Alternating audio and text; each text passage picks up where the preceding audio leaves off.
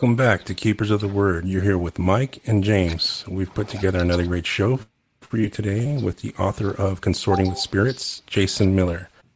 But before we get into it, uh, James? Make sure to follow all of our social media outlets, Twitch being our favorite. Hit the subscribe button and turn on the notifications to stay up to date with our new content. The views and topics of Keepers of the Word are solely our opinions and do not reflect the opinions of any Masonic Lodge, and specifically not Grand Lodge. Jason Miller, thank you for joining us today. Thank you for having me. Happy to be here. Very happy to We're have happy you. to have you. We all read that great book, Consorting with Spirits. There was so much information in that book that I I didn't know, and I think um, when we covered it last, we had. Well, I, I know I have a bunch of questions for you. Starting with, how did you get started on your path? Oh well, um, you know, I I had a a strange experience when I was young. Um, I was on a playground, you know, not not one of these foofy playgrounds today. I mean a properly dangerous 1970s playground with concrete and metal and sand and I, I might have hit my head or something. I don't really know. I don't remember, but I remember looking up, and when I looked up, it was like all reality was still down there. It was like I looked up from three dimensions into something else. And then that triggered just sort of a string of experiences where where it would feel like the world would freeze and I could sense spirits and and hear discussions and then it just kind of went away but it always stuck with me. It stuck with me as like more real than than anything else. And so when I got old enough, I, I started looking at books on the occult and tarot cards and magic. And then, you know, even though I just lived in central New Jersey, um, really like pretty much South Jersey, so it's not a not a hugely populous area. I lived in a hick town. Um, I, I say that affectionately. Uh, I still just managed to make all these connections, right? So, uh, a teacher at the high school, Mrs. Krubner, she asked if I, you know, she saw me reading a book on tarot cards, asked if I read tarot cards. I said, no, I don't even know where you would get tarot cards because, you know, I was 15. And, uh, next thing I knew, she has a deck of tarot cards for me, and and uh, some after school. You know, this is how you psychically shield yourself. Uh, after that, started heading off to a, a neighboring town called Lakewood, where uh, I made friends with a guy named Walter who owned a conjure shop. So got to learn how to use some of the the powders and oils and and so on that are that are typical in hoodoo and root work and uh, then it turned out that uh, because I at when I got a little older I was working for the the school like after care program and one of the kids that I would really babysit uh, his mom owned a Botanica, so Botanica Legua in Lakewood. Got to know her. Uh, and then the biggest connection came with uh, meeting John Myrdhin Reynolds. Uh, I was just after high school now, so I was hanging out at this shop called the Equinox Books and Curios, which was close to the beach. So I would go uh, kind of surfing down at the beach and then walk over to Equinox Books and Curios to see Sue. And um, John was hanging out there. He was he is the first Westerner to be ordained as a Ngakpa, sort of a tantric sorcerer. And he was in New Jersey because that's where he grew up, and his parents were um, his parents had died, so he was settling their estate. And he was hanging out, and he made a lot of connections for me to the OTO, and and uh, then explained the basics of Tibetan Buddhism. And a few years later, uh, after a stint in the OTO, I decided to go to Nepal and study Tantra. And, you know, it's just one thing after another, just following a thread, really, as, as the world of the occult opened up. But it all just started with some weird experiences and a, and a, and a mind that couldn't let them go for whatever reason.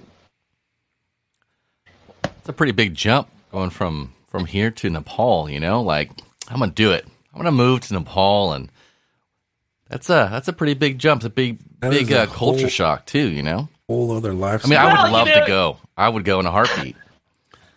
And you know, I mean, you, and that's the thing. You can. Um, it seems, you know, it can. It seems like really wild, but then you get there, and like there's there's Westerners everywhere. Um, so there's you know there's no. It's it's not like it was when John went over in the in the fifties. It's it was definitely. Uh, I was definitely not the only Inji uh, in town for sure. But I was really lucky that that John made a lot of connections and for me, uh, and got me into a lot of rooms that I otherwise wouldn't get into. And and uh, I also have to thank my friend Barche Dorje for uh, who teaches in Norway. Uh, we just met drinking one night um, shortly after I arrived, and you know, John wasn't even in country yet, and I was just I, I was sitting in the Double Dorje diner drinking tongba, and he was like, "You got to come out with me and meet, you know, this crazy Ngakpa Kunzang Dorje." And so I went out. I left Kathmandu, went out to Parping, and lived there with Ngakpa Kunzang Dorje for a month because the next morning. Kunzang Dorje comes in and, and, you know his translator says, "Well, we're beginning Vajrakilaya ritual this morning. You're here, so you must be meant to be here. Here's your robes. here's your here's your you know Ngakpa empowerment, and uh, you already have the Vajrakilaya empowerment, which I did. Um, so let's get to it. So you know." Like I just went out there on a dare basically, and the next thing I know, I'm in a three day long ritual exorcism of the Kathmandu Valley, and uh, it was pretty, you know. And then I lived with him for a for a month. Um, so yeah, you you got to follow the thread really where it goes. Right. Right. So going back, going back to your childhood, what do you, what would you say was your favorite memory with with your first teacher, with the first person that showed you, kind of put you on the path? Oh, well, you know, man, the the my favorite memory um you know, I I think it was probably going over books that I was reading um with with I should call her, you know, Blanche now, but in my head she's always Mrs. Krubner. Uh but but just getting ad- advice uh, because you know she hadn't necessarily seen all the books that I was reading because they, you know, like Modern Magic had just come out in the eighties. Uh, so she's a generation before me, but she's looking through these and kind of like, oh yeah, you know, this is good, but just you know, remember to stay sane and protect yourself, and uh, you know, go off, have adventures, no will dare. Don't forget to dare but don't don't go crazy either. Did your parents and know uh, what's that? you were going down this path? Did your parents you know? know the my parents did know yeah.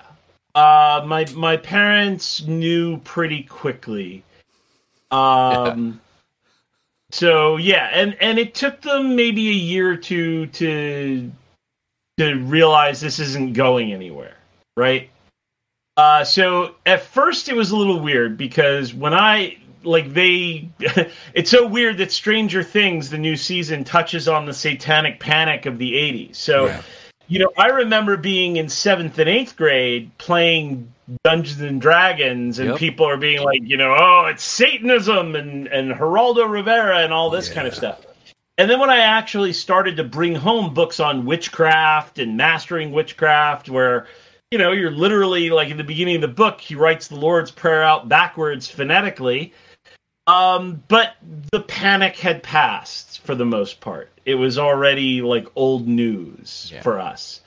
So, you know, my mom was a little wary, but then when it was something that clearly I wasn't going to let go of, they were supportive, if not indulgent, you know.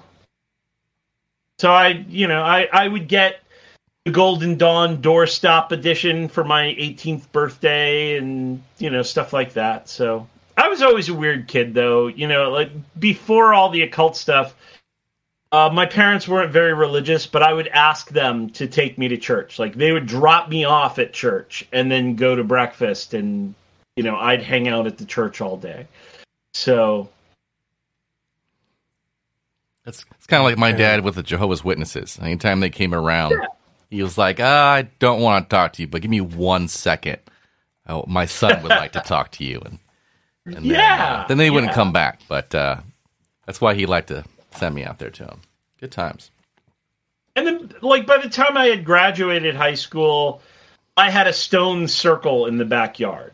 You know, so like I could be like, look, I want this corner of the yard, and and we're gonna go to a rock quarry, and we're gonna get quarter stones that are about four feet high, and then bigger stones to make a stone circle. And my mom is like, well, how about gargoyles for the Northeast? You can walk in and out, and you have something. And I'm like, cool, yeah, awesome. So, um, you know, in the end, it all they were cool because they were mostly, you know, they were not very religious or spiritual, and that's awesome. That's that's cool. You had a support system. You know, I think that's what more people need. You know, at least for individuals attempting to venture into the occult world. You know, you, you need a support basis, and it's kind of hard to do that yeah. when your family, especially if you're young. You know, a child or teenager trying to do something. Yeah, I think there are definitely people who face uphill battles. I had some other uh, battles with my parents, but never around, uh, never around the occult. So how long? How long were you were you practicing? Um, where you started to think, you know what? I, maybe I'm going to start teaching people or, or write something. Oh goodness. Uh, so you know, I started, uh, you know, I started reading tarot and and and taking up magic at about fifteen, and I think I wrote my first article for a magazine that I helped start called Behutet in Philadelphia at maybe I was 24, 25. Okay. Um, and just you know just a few articles and i would teach a couple classes at the local occult stores or or to the oto group in town uh, but nothing that was like yeah i'm going to do this as a career it was just sort of you know things that people were doing um, the first course I ever designed was a meditation course. Like it was a six class thing, and I was trying to do it as a free thing, right? So first with with the OTO, and then just open to anybody. And what happened is people would come in and people would leave, and it was we could never do the the course because it was always just people wandering in and wandering out. And then uh, a woman named Anne Duckworth, an Alexandrian witch who owned a shop called the Hand of Aries in Philadelphia. She came to one of my classes and she said, Listen, give this course at my shop and we'll charge for it. You know, like money.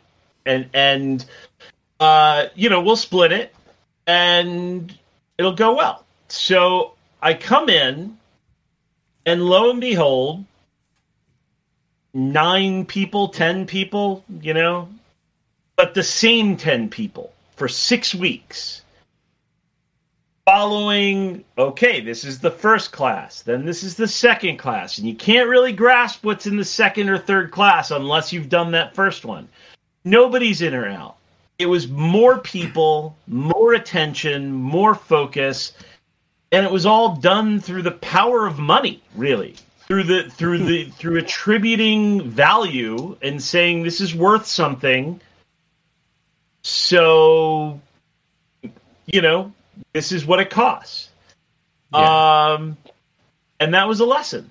So, you know, thanks Anne, wherever mm-hmm. you are. I saw her last time I saw her was a few years ago, but um, you know that that was one of the first times I started teaching, but I didn't really think of myself as like, yeah, I'm going to be a magic teacher until probably my first like after my first book was written really. Like like um I I wrote my first book because New Page asked me if I wanted to write a book, so I was like, sure, because I I tore apart one of their authors in a Witchvox article. um, so you know, and they were like, yeah, you really, you know, you really stuck it to Carl there. You want a book? and I was like, sure. We need to you replace know, so Carl. what what's that? I said they needed to replace Carl at that point. Well, well, you know, and, it, it, and the thing is, Carl went on to become uh, a Catholic. Oh wow! And is one of the best writers on Catholic mysticism that I've ever read. So he found his role. He found his niche. It wasn't witchcraft or paganism. It was, you know, contemplative Catholicism. So you know, uh, he he, his writings on spells and magic were twaddle uh, or dismissing it really because he didn't really even acknowledge it. Uh, but his writing on contemplative traditions is super solid. So you know, nothing against Carl uh, McColman at all.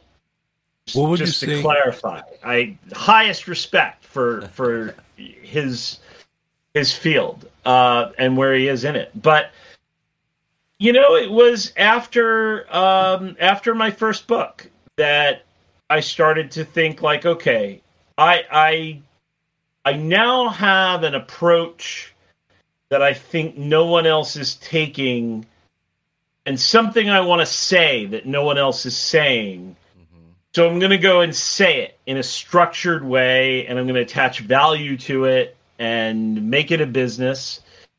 And that's what I'm going to do as a career. Uh, so it definitely wasn't, you know, and by that time it was mid 30s. So, you know, mid teens to start practicing, mid 20s to start writing and giving a class here and there to to peers really. And then mid 30s to to be like, yeah, I'm going to teach. And now I'm pushing 50. So So, what would you say your biggest pet peeve when it is when it comes to witchcraft? IG witches? No, TikTok. I, you know, I don't really have a pet peeve when it comes to witches or or witchcraft. I mean, of course there there are silly things out there, um, but for the most part, I feel compassion for for these kids. Um, in so many ways, they're dealing with a much more difficult learning environment than I had.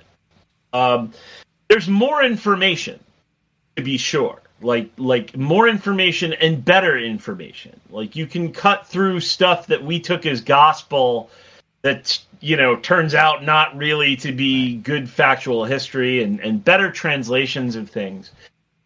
But the age of information has turned into the age of misinformation. So to find that signal amidst the noise is really difficult.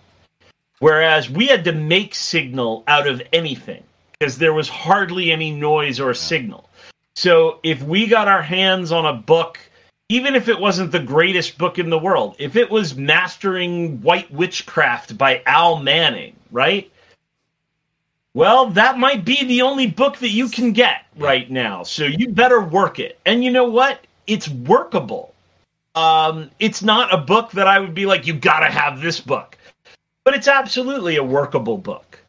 Um, so the other thing is the, these kids are you know they're they're under a lens everything that they do is on display for everyone they can't they can't say anything or make a mistake or or show ignorance without someone jumping down their throat it's not a good learning environment um so it's really the price of all of having the the world of the occult at their fingertips comes with a high price tag. I have a lot of compassion for them.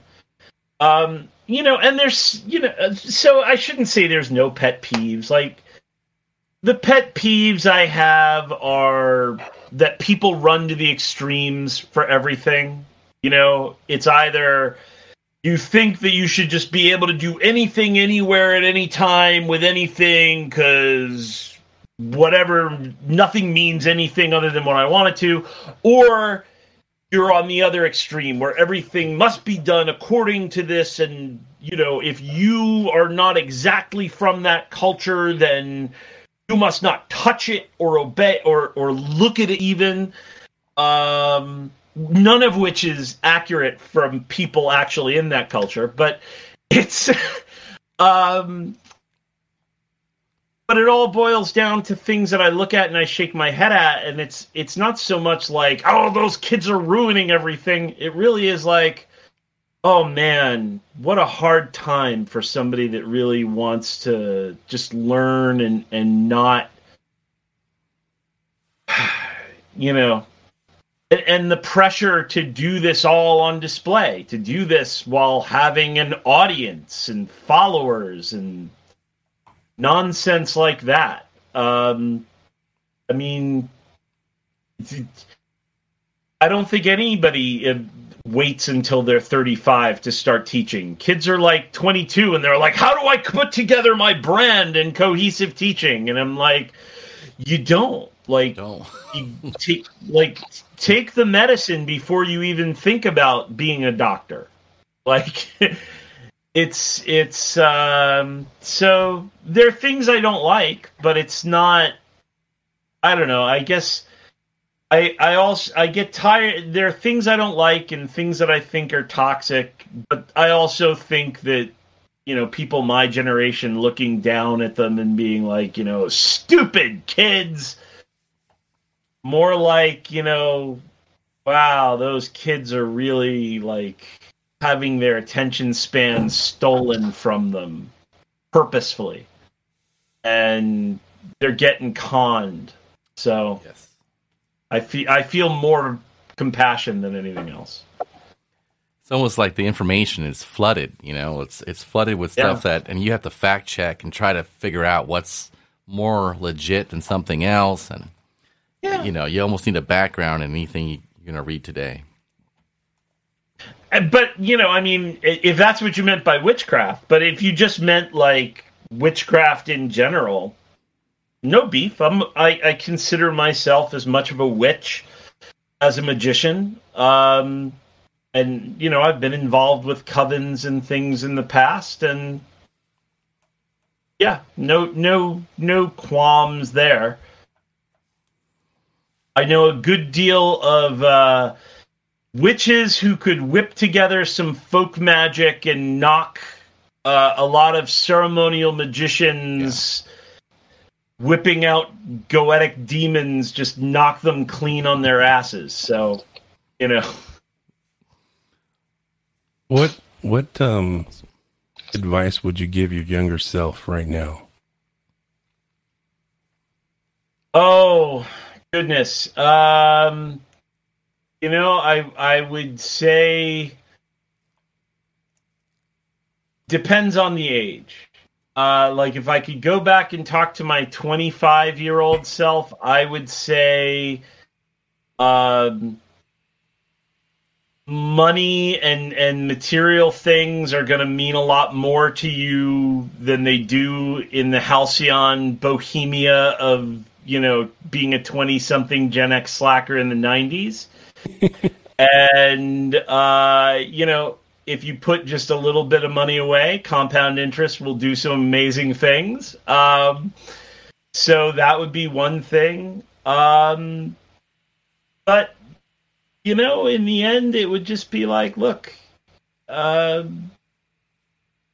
take this all fairly seriously and be respectful of people and don't think that anyone owes you anything. I mean, there were times where I've like walked into rooms and there are times where I've walked out of rooms because it's been like, oh, that teacher didn't, you know, give me what I wanted. Like, well, did I earn it? Did I do anything at all to make that teacher really notice me or or say yes, I should you know, recognize you uh as, as somebody that I should give teachings, you know, that are that are secret and important to? Probably not. Other teachers that I did, well, then I got. So uh the typical advice that you an older person would give to a younger person knock off the hubris you don't know as much as you think you know and the other thing would be the head heart hand thing that i'm always going on about like magic and witchcraft are really good at answering questions of truth at, establishing truth as far as meaning and truth as far as usefulness but they really, really, really suck at truth of fact. Like this is how the universe runs. Uh, this this is how many angels can dance on the head of a pin. Um, these are the questions that magic, philosophy, and religion just really are awful at. Uh, and we want to make it good at. We want the kind of certainty that religion, philosophy, and magic claims to give. Well, I know this is how it is. Why? Because Metatron told me it was, you know? um, but, you know, for, for truth of facts, I, I prefer science or a simple, I don't know. Embrace the idea that you don't know everything and that you can't know everything. And uh, operate from that perspective. Just that would be a big piece of advice to a younger self. What about uh, advice for somebody who is just starting out? What would you give advice to somebody just starting out who doesn't know much of anything, but for some reason had this profound vision or idea that they want to get into this? What would you recommend for the for them to start? Well, you know, the first thing I would do is I'd pull them aside and try to talk them out. Yeah, yes. I hear this a lot. Um, enormous expense, enormous time suck. Yeah, not the fastest way to getting laid or paid. Uh, can definitely help with both, but but if those are like your main concerns in life, then not the yeah, fastest no. route or most direct route to either one of those. But if they had that magic shaped hole in their heart where mm-hmm. it's like, no, I'm I'm driven to this. I would say before you even pick up a book, close your eyes. What is driving you to this? What really like what does this look like in your head 5 years from now? Just using your imagination. And then let that guide you in what you decide to read right? Like if if in your head a wizard is putting together charts and figures and maps of the occult and weaving complex ceremonies, then you know shoving folk magic or or, or root work at the person isn't going to satisfy them. At the same time, if walking through the woods gathering plants and talking to the local spirits is what is in their head, then you know shoving Aleister Crowley at them or or grimoires under their nose isn't going to satisfy them either. So, like, figure out your angle, and then read a couple books. And then do something from those books and let your actions guide your further studies. Um, that was well put. Don't don't read everything because you can't read everything now. There's people like me are cranking out too many damn books for you to read them all. Speaking So- of books here, sir. Speaking Yes. of books, consorting with spirits. Um, I'm going to say I've I've read your other books, and uh, this one kind of came out swinging. I was going to say um, it was a little little heavy hitting. I mean, you jumped right into it, and then the way that you, I mean, you talk about heavy hitting subjects, but the way that you describe them and discuss them is in a way that is easily digestible. So, I mean, I wasn't ready for as much as you put in that book. I was like, wow, oh, okay, I'm gonna put the book down. Oh wait, what's the next chapter? Damn it! And I would read the next chapter. Um, and then uh, something else I'm gonna say. You're, you're the, you spoke about the sigil of Lucifer, and um, you pointed out that it's the Asian symbol. And Right. I thought that was cool because nobody ever talks about that. You know, everybody's worshiping Baphomet as as Satan or Lucifer, and everybody's getting jumbled with symbols and stuff like that. And here you are pointing out this is it is what it is. You know, it's pretty simple to see that. Well, right. So you know, take take that symbol. Um, so it's from the Grimoire Verum, and it is the symbol of Lucifer in Asia, right? Right. So if you were in Asia working the system, that's what you would want to use. But we also have to look around at the reality. So people who hold history as their measure of authenticity will walk around tisk tisking everyone and going, don't they even know that this is the symbol of Lucifer in Asia? Stupid idiots! Can't they read the Grimoire Verum? Don't they know their history? And right, but that's not the only measure of authenticity, right? So, and in fact, it's for me the historical authenticity is one of. It's not that it's unimportant but it's one of the less important measures of authenticity for me. Um, because nothing else do we measure this way. Like I, if I'm sick, I don't be like, where is the oldest doctor using the most outdated methods? Because that's the guy I want working on my, you know, tumor. Um, so it's, you know, if for me it's a functional authenticity that's probably the most important. With all the cultural authenticity and, and authenticity of meaning kind of tied for second. And then history coming up uh, as as a factor. But so we have to look at functional authenticity. Why did this sigil take off? Well it for one thing it's fundamentally different. Like open up the grimoire verum you've got three seals uh, four really. You've got two seals of, of lucifer. You've got a seal of astaroth and a seal of beelzebub. And doesn't this seal look fundamentally different? Like one of these things is not like the others. One of these things is a strong geometrical shape that just screams make me a logo! Like whereas the other ones are like scribble. It's cool. So you've got this idea where, okay, well, why? Is this, so here's the possibilities. Is this actually the hidden hand of Lucifer at work saying, I am hiding this key amidst other hidden keys? This is something that, that came once in, in a working with Lucifer, that my hidden, my hidden keys are hidden amongst other hidden keys. So is this key hidden in this grimoire as like and this is special. Like this isn't just part of the grimoire. This is something more like on this one page. Um maybe.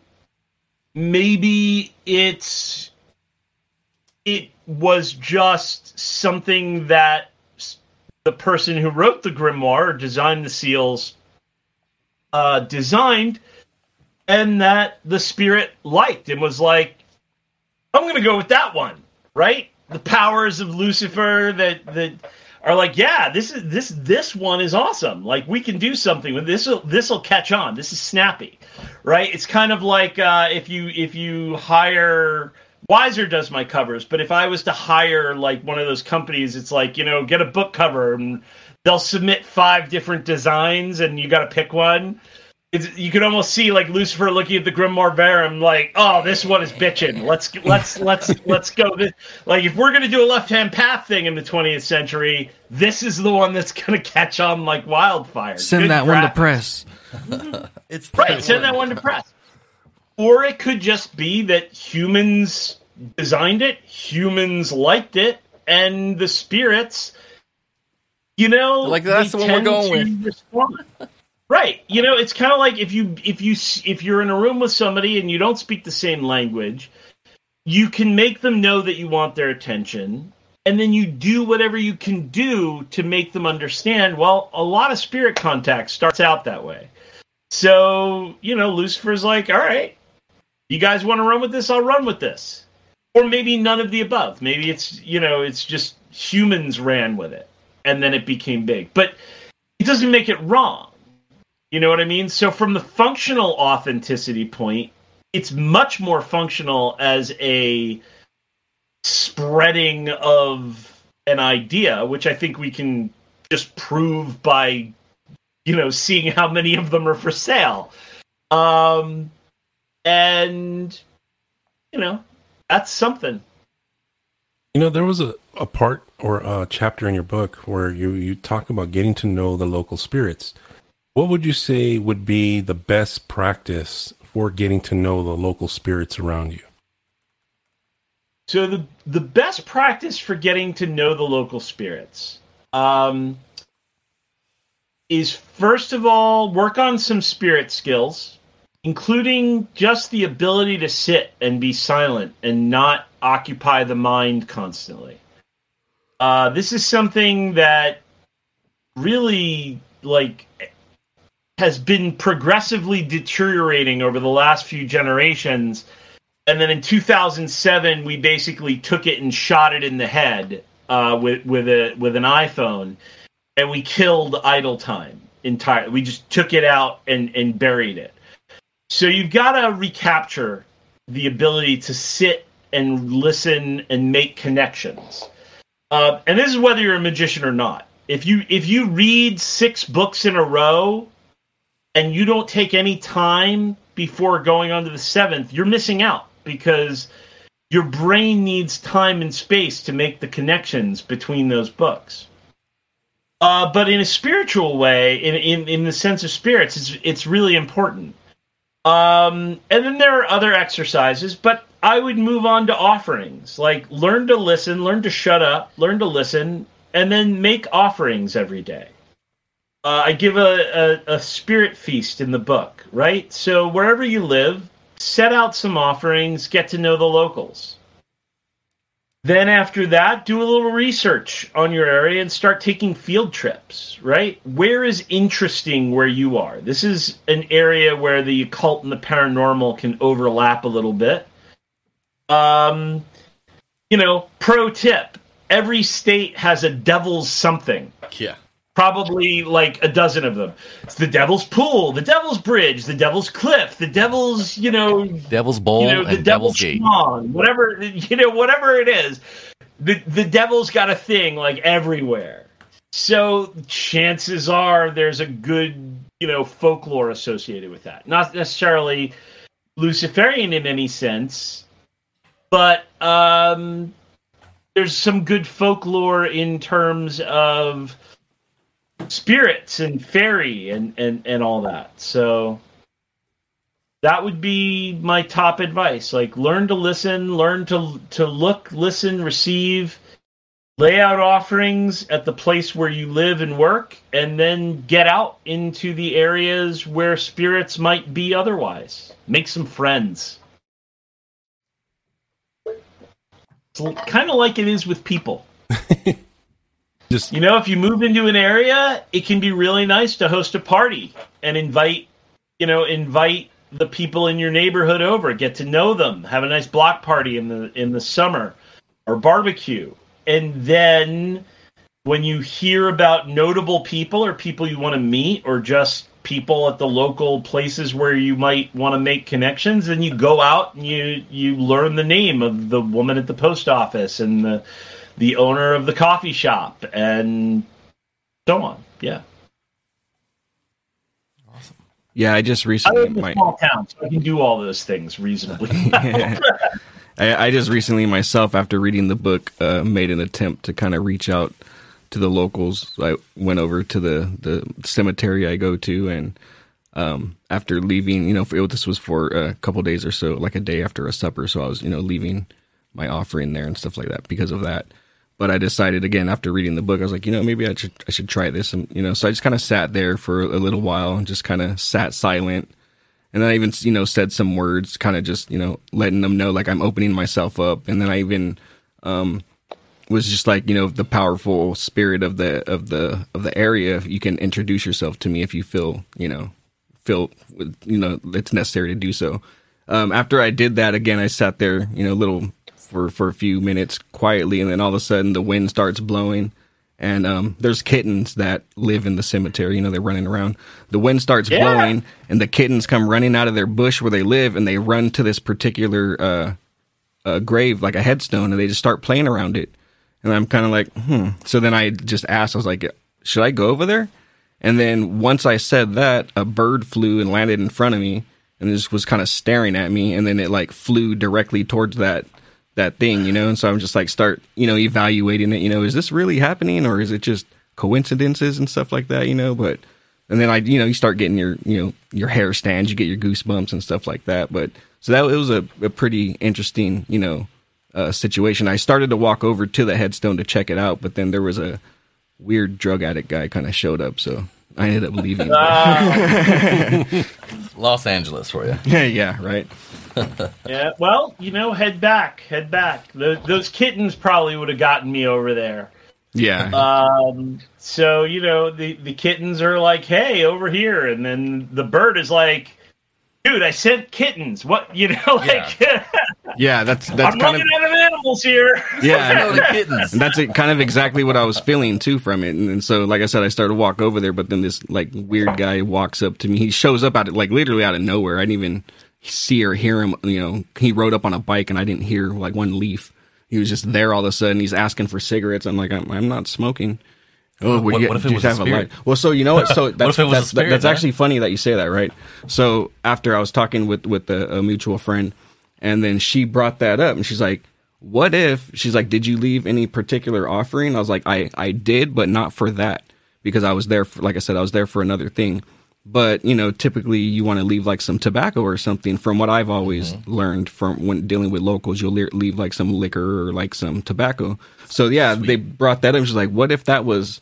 Something like, "Hey, you forgot your cigarette," you know, like, or you forgot the tobacco. And so, of tobacco. yeah, so I kind of I did think about that after the fact. Like, Odin used to show up like that, and yeah, as a beggar or somebody, uh, somebody, an unwanted person, to see Yep. if you would help him or let him in, because that was the custom. You were supposed to, because if you were a, a wayman or somebody who was traveling, um, that may be the only person you're seeing for the next couple of days, and you you just ran out of food, so you got to help them. So That that has happened at a few different teachings. Uh, I mean, I remember one of the last times I, I lectured at Phalasis in Philadelphia. Um, you know, the, this guy came in. I didn't recognize him, but I hadn't been around for a while, and he came in, sat down, and it was like at a corporate boardroom. I, no, it was at the Ethical Society uh, that I was giving the talk, but it was clear that he was just like a homeless dude who kind of saw the group and uh, started telling this story about how he had to get a train home and all, you know. And it was like, hey, do you, you know, do you need some money? Like, okay, sure. And and then off he goes. It was actually it was and you know, it wasn't me who picked up on it at first, even. It was my friend Howard. So I, you know, but I was like, oh, as soon as he said it, I was like, duh! You know, like, of course. It, it's, it's very, it's a, it's a very common thing to have like that person pop out of the woodwork and ask for an offering. Um, so yeah, it sounds like an intense experience. I would go back and check that grave out. Yeah, I'm And definitely that guy definitely going to do him a that. cigarette. Carry some smokes. Yeah, exactly. Oh, that's awesome. So we love your we, we love your stuff. We love your books. Uh, both me and Brian practice. We follow you. We think it's great. Right Uh, on. It's, we're, it's we're we're alumni, I guess you can. we're call us. alumni now. yes. Um, I, I'm gonna say I don't know about Brian, but you know I've been a practitioner. I think it's what I'm I 41, like 30 years now. Like what you said, started young. You know, and Nice. I've went and I've found you know foundations and of magic teaching and stuff like that and practice and got nothing you know and and practice another one and maybe got something. It was like was that me? Was that a coincidence? And try to duplicate that you know going through the processes and stuff. And did the Aleister Crowley you know and dabbled with some OTO Golden Dawn a bunch of cool stuff you know and some stuff worked better than others. Um, I, I have to say, you know, when I first heard about you, um, I was taking a traditional witchcraft class, and uh, it was afterwards from another alumni from from from you um, said, "Hey, you should check him out." Having this conversation about uh, Tubal Cain fire and blacksmithing. Um, he brought you up. He goes, "Well, this is what I practice. You know, if you like traditional witchcraft and stuff, you should check him out." So um, I got a book, one of your books, and was reading it, and I'm like, this is pretty cool. I kind of like it. It's all familiar. It's all familiar and stuff. Um, but the first time that we actually uh, got together and practiced, um, it was an experience.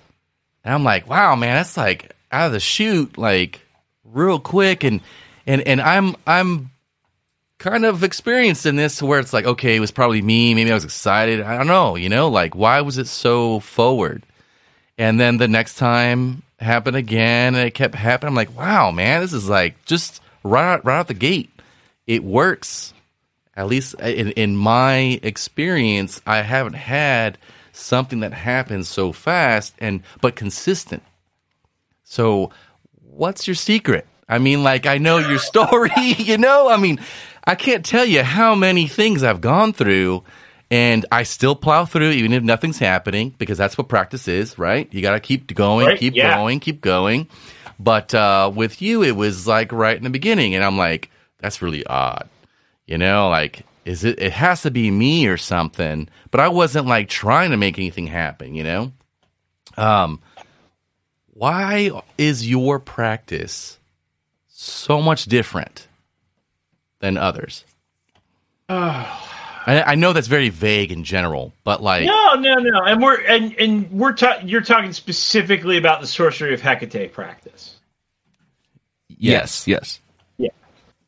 So, you know, um it so first of all, let me let me say that that experience while while common is not universal. I, I I have had my detractors and I've had people take sure. the course and kind of bill, you know, just like I didn't get this thing that so many people are talking about. And and the thing is like I've seen those folks like get shut down in other venues. So I'm like, you know, let let's let's talk about this, you know. So we run through the list, you know, like are you doing the regular work? Cuz that's a key element of it, right? Like are you doing the regular work? And if they say they are, I believe them, you know, like I I so um are are you you know you're keeping up with offerings you're doing more than the minimum right? You're doing more than just staying in the game. Because there are occasionally the people that are like well i took the course and nothing amazing happened or i did this and and i'm sure this is for every course out there. Uh, and then when the teacher is like well what did you do precisely? And they're like well i took the course. Like did did you did you use it well i took it you know and it's like yeah okay. So obviously it's it's you didn't actually do any of it so i don't feel too bad. But you know some people do and it's just not the right fit for them. And uh you know that's the you know i i say look you know you have to decide like how much effort you want to put in and and whether you want to keep going or not.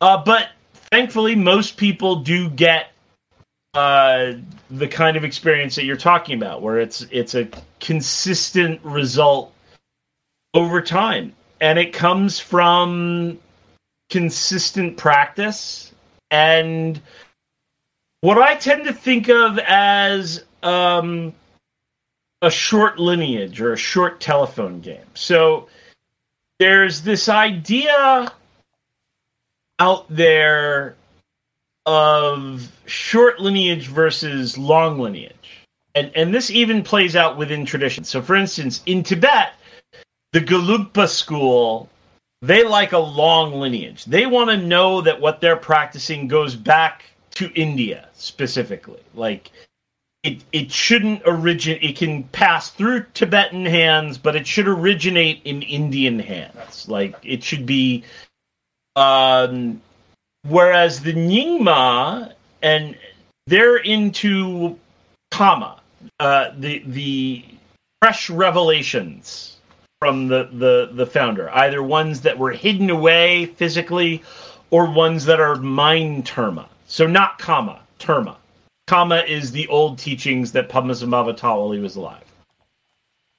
Um, and the advantage of terma the critiques the critics can say well that's just something some modern lama pulled out of his butt right? But if you believe in it the advantage is a short lineage right? Telephone game. If there's 150 people in a telephone game and i say and it goes around what comes back to me at the end of the telephone game is nothing at all like what i said but if there's only two or three people it's a clear signal. So the Sorcery of Hecate course, uh, Hecate is, is resonant with history, right? Like I want to make sure that the research and revelation rhyme. Like if I get something through vision or revelation and it's like, oh yes, well Hecate is secretly the sex goddess of love and passion and then I would be like, yeah, I don't think so. Like something something's wrong here. Something bad connection, or you know, Jay's Jay's fantasizing, and um, you know, whatever it is. Uh, I would say, you know, so again, I, I like things to be resonant with history, but I don't try to recreate it either. So when I was leaving Nepal, I had all this knowledge of Tantra and how magic works in Tantra, as well as how magic works in other systems. And Hecate was like, listen, you know, um, there's something that I think I can teach, that I can transmit through you, because you have this base knowledge, but you're also not really locked in right? Like I had decided that I wasn't going to spend the rest of my life studying Tibetan language and becoming a lama and, and all that. I wanted to go back to the more open world of magic. Uh, so so Hecate was like, yeah, I have something. Like you have the right combination of openness and base knowledge for me to transmit something powerful. And so I did, and I worked for 15 years before I taught it, you know? Uh 12 before I before I like I I shared little bits and pieces with people on the way, but I didn't attempt to, to teach it as a system until I taught one guy in the apprenticeship program, which then started to tighten it all up. Because sometimes our own practices can be loose, but when we teach it, we have to kind of you know it, it fills in a lot of gaps like because students will have questions that maybe you didn't even think of and then you mm-hmm. have to kind of go to the source and say what about this um, and so it was a good 15 years of working this system of trial and error and and uh, positive tests and negative tests and mistakes and, and successes before uh, Hecate was like, okay, now go teach it. Um, and you know, early on, I was like, let's make it a book. You know, oh, it's a grimoire. I can't wait. Everybody's doing these grimoires. Andrew Chumbley's got all these fantastic grimoires. Only 77 copies of the grimoire of the Golden Toad and all these things, and they were so cool. And I and Hecate was like, no, no books, no grimoire. Not, not this isn't right for that. This isn't that shape. Uh, this needs to be taught with the back and forth. So that's kind of why there's there's a, a, short lineage connection and there's a an emphasis on regular practice uh, and commitment and without either one of those it doesn't quite hold up. Yeah for sure. I've noticed myself because you know life is life and there's times where i can i can do the full thing but there's also those times where i can just kind of sit down real quick and do the minimum. Definitely when I have the, you know, when when life provides the time and I can every day do the full thing, you know, lighting the, all the candles, everything, you know, the the um incense, everything. Um, I can go, you know, beyond just a hundred. You know, I, I try to minimally min- always do like three hundred minimum. But even if you go beyond that, get into a thousand, two thousand, three thousand rounds of the mantra and stuff like that, when I find that all the times when I've been able to, you know, have a good, you know, couple of months where I can do that daily uninterrupted, where, you know, every day is doing the full, the full ritual. Yeah, that's when it really, like things do really get, get interesting. Like you're saying, the more that you're doing, doing it fully and not just the minimum, things really yeah. start coming through. Builds momentum. Builds momentum. It's a training. It's a training like martial arts, you know? Um, and that's really a different lens than I think a lot of people take towards magic. They they kind of they don't look at it that way. So yeah, and for those that don't know, he's referring to a recitation of a of a chant of a mantra. Uh, yes. So the 100 versus 300 and, and and so on. Yeah, we actually had somebody in the chat room asking, when are you starting the next cycle of the the SOH? for anybody who wants to uh, starting towards the end of June, beginning of July.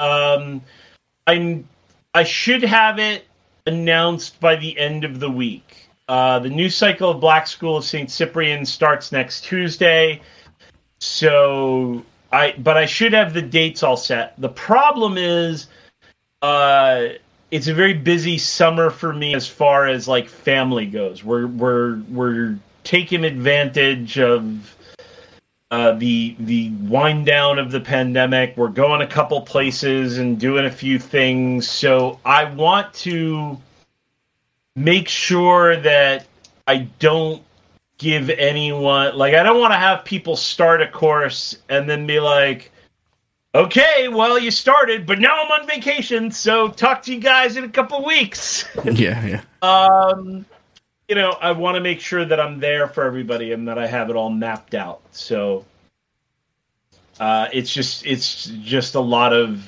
juggling, really. So I'll figure it out, but soon, very soon. Awesome, awesome. awesome. You have any more, Mike? No, I think that's it. I think I got closer. I got some closer questions. What do you, what are three books you recommend that a beginner should read?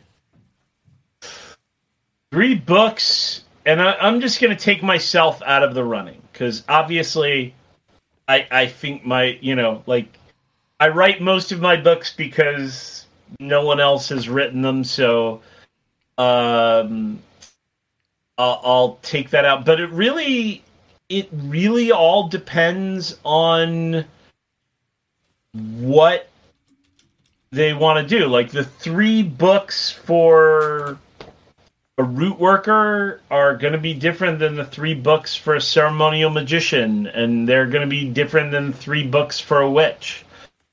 Uh, you know, I, I love Mastering Witchcraft by Paul Huson. Um, some find it shockingly outdated, um, but I just love it, and it bridges that gap between. It's not even a gap. It just blows apart that false dichotomy of of folk magic and ceremonial magic. Just tears it out of the water and wipes it. You know, Paul wipes his ass with it, uh, which is great because that's how that's how it should be. This this fake division doesn't really exist.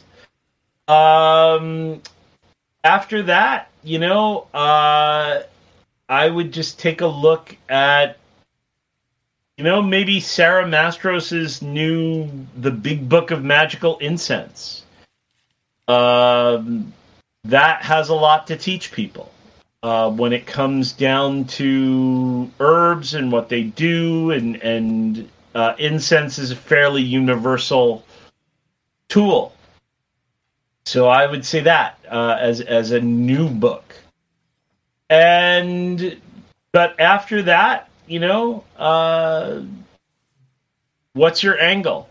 You know, uh, do, are you are you looking for? Uh, well, you know, I'd say protection and reversal magic. You should have something in there to to to deal with difficulty and danger. Uh, there's no such thing as completely safe. Um, so nor is nor is the world just rife with danger. So people just you know have this again this weird extreme attitude. Like you've got people out there like well, magic is safe and the spirits are safe and they love you and everything is good and magical attacks don't really happen because anybody able to do them is enlightened enough to not want to do it. And that's fantasy. But on the other hand, you've got people that are like, well, if I missed one day of the Hecate mantra, then she's cursing me and I'm obviously the target of the god's wrath and that's also fantasy. And uh, you know, the reality is it's like driving. You know, uh, most of the time it's perfectly fine, but there are some things that you do and you don't do to stay safe. And if you want to drive really, really fast or you want to drive in some kind of particularly dangerous way, then you got to up your protection. The seatbelt becomes a five point harness uh, and you and you wear a helmet and a roll cage. Mm. Um, That's so a perfect way you, to explain it. Yeah. yeah, as a magician, you should you should know how to work without constant protection everywhere at all times, always. Uh, that's like the Excalibur problem I talk about. Like you're, you know, are you going to walk around in full plate mail armor all the time? Dinner, sex, everything else. No, of course not. It's it's it's hindering your dexterity stats. um, so you want to uh, you know you want to you want to just hold a certain amount of protection and then have more protection available and also just allow yourself to deal with danger occasionally. there you go. Yeah. Oh, well, I think that's that's a great trifecta of, of books and ways to think about the whole situation at hand. Yeah. I think that's great. Um, James, you have any more questions? I mean, I can sit here all night. I mean, there's a ton of stuff to pick his brain for sure. um, what would be the last thing here? Our last question. I mean, what what do we have to look next to, Jason? what's next? I mean, you just dropped this book, but what's what's the future of Jason Miller? Uh, well, you know, I'm going to keep teaching. Um, I've got a bunch of courses that I teach, so you know, I I now have uh, a, a full work week. You know, like um, people are like, oh, you know, you're you're lucky to be able to do this as your career, as your job, and and make you know a good living at it. Not just a living but like a better living than i ever thought i would make. But it it's it's you know that comes with it being a job yeah. you know mm. with with it.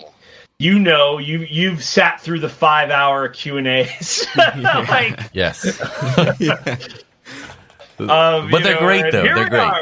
Part four of the sixth Q and A, and you know, as we go into our, my voice is all short, and Yes. I'm like snapping at people. Like- Stop asking like, this question. why are you Same question. that?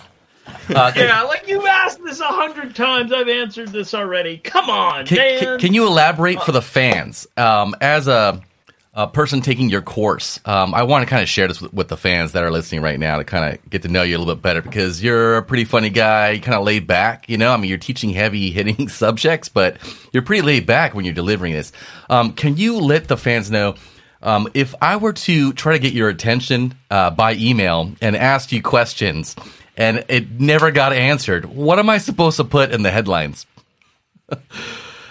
You know, I mean, the reality is, if you're in a course of mine, put the course in the headline, like all caps, strategic sorcery student, or sorcery of Hecate student, or you know whatever it is. Um, and I will try to answer by Friday right? Like I will try to to if I don't get you that night or the next night, I'll try to answer by Friday. But if I don't see that in the headline, or if you're just kind of writing me out of the blue, I might not be able to answer. Right. Um, so I I actually have out there. I I started using an autoresponder again to just let people know, like, you know, I thank you so much for writing me, and you know, if you're if you've got like a pithy question that I can answer, then in in in a sentence or two,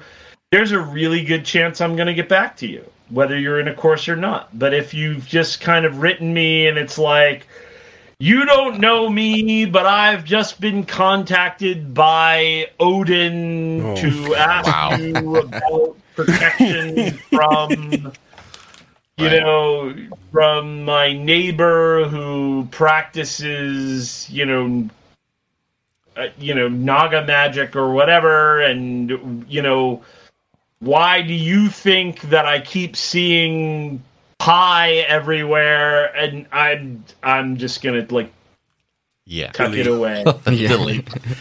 My last one. you know, I used to.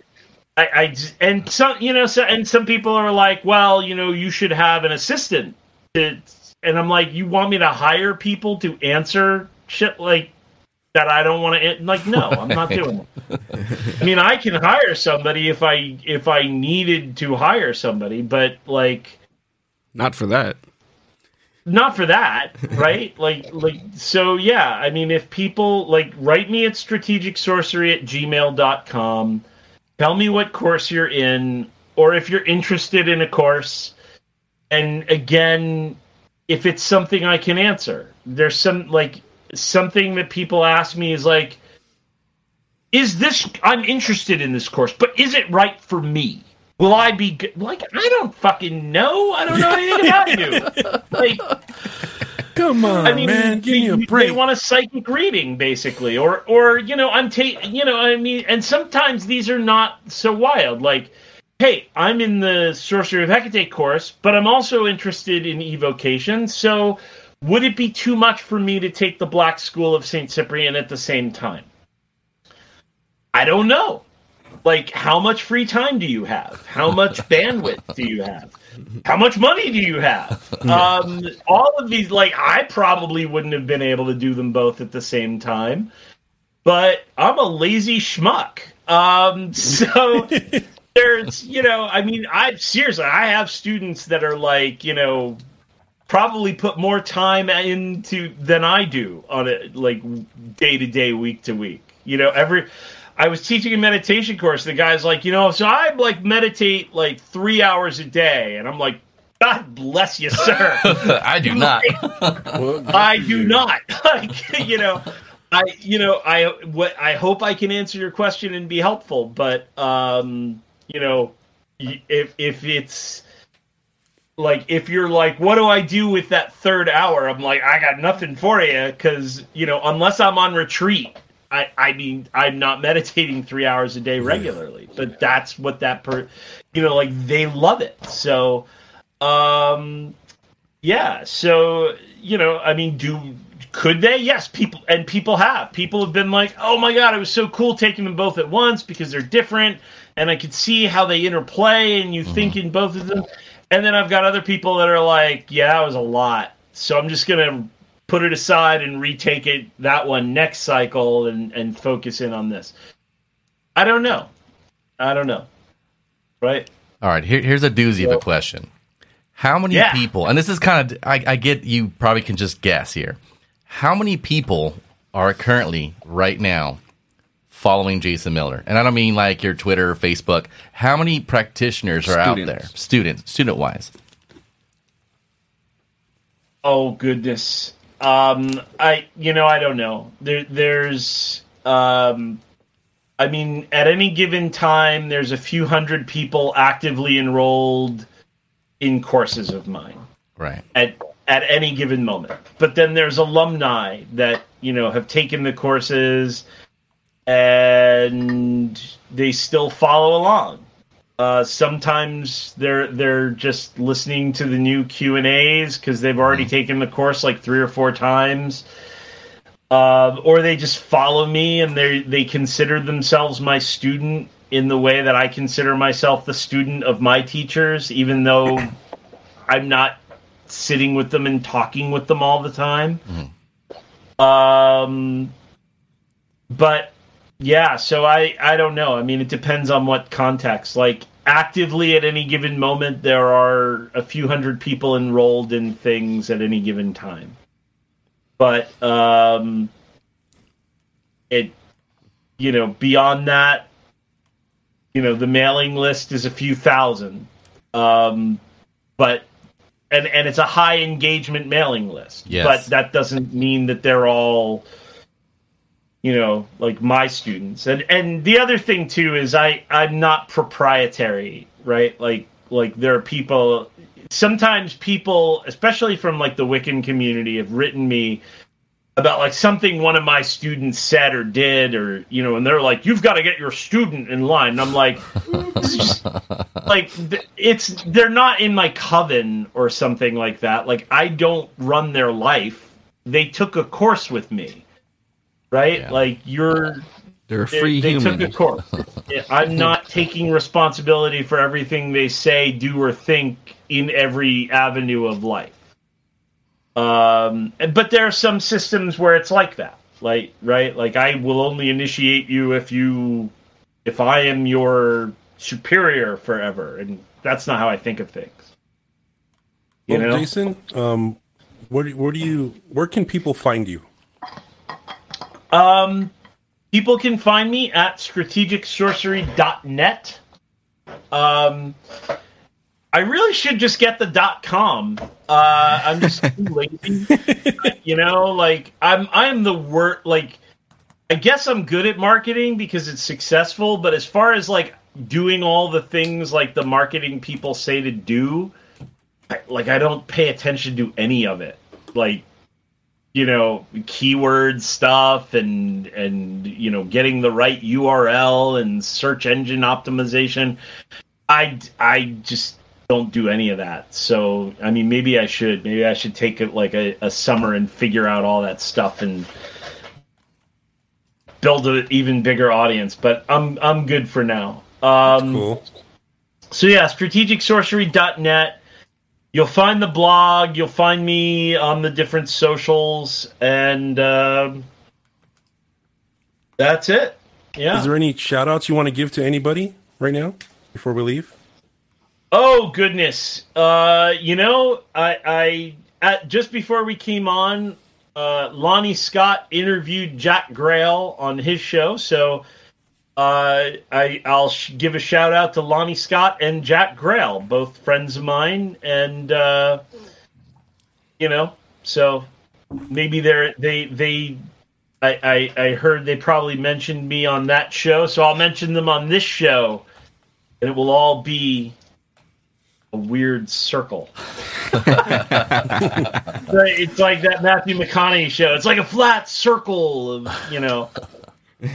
Uh, so yeah, All right. But- well, you know, shout out to everybody trying to trying to be sane and make magic and do stuff earnestly and not get bogged down in the poppycock. Yeah. Agreed. The rat James, race. you got anybody? As usual, hello to everybody out there. Uh, just want to give my normal shout outs to all the uh, local metaphysical stores, witch stores, whatever you want to call them. Go there. Try them out locally. See what's around you guys. Like Jason Miller said, go out, find out what's around you. I have done enough of that for you guys. I want you guys to hit me up and let me know what's going on out there.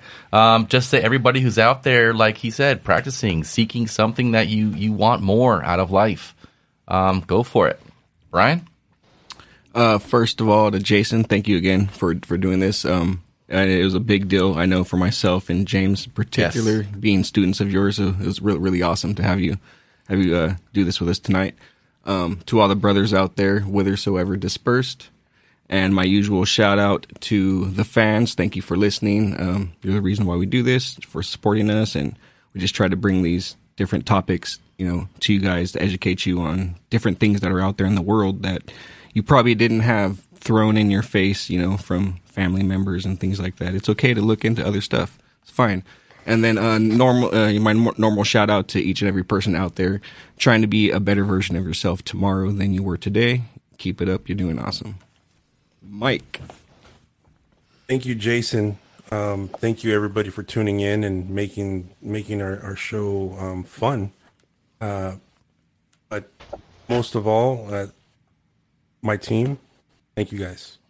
Um, everybody, thanks for tuning in. However, you're watching this, comment below and let us know what your favorite part of the show was. For questions regarding the show, content ideas, booking inquiries, or just simply to say hello, visit the contact page at keepersoftheword.net. That's it for this episode. Over and out.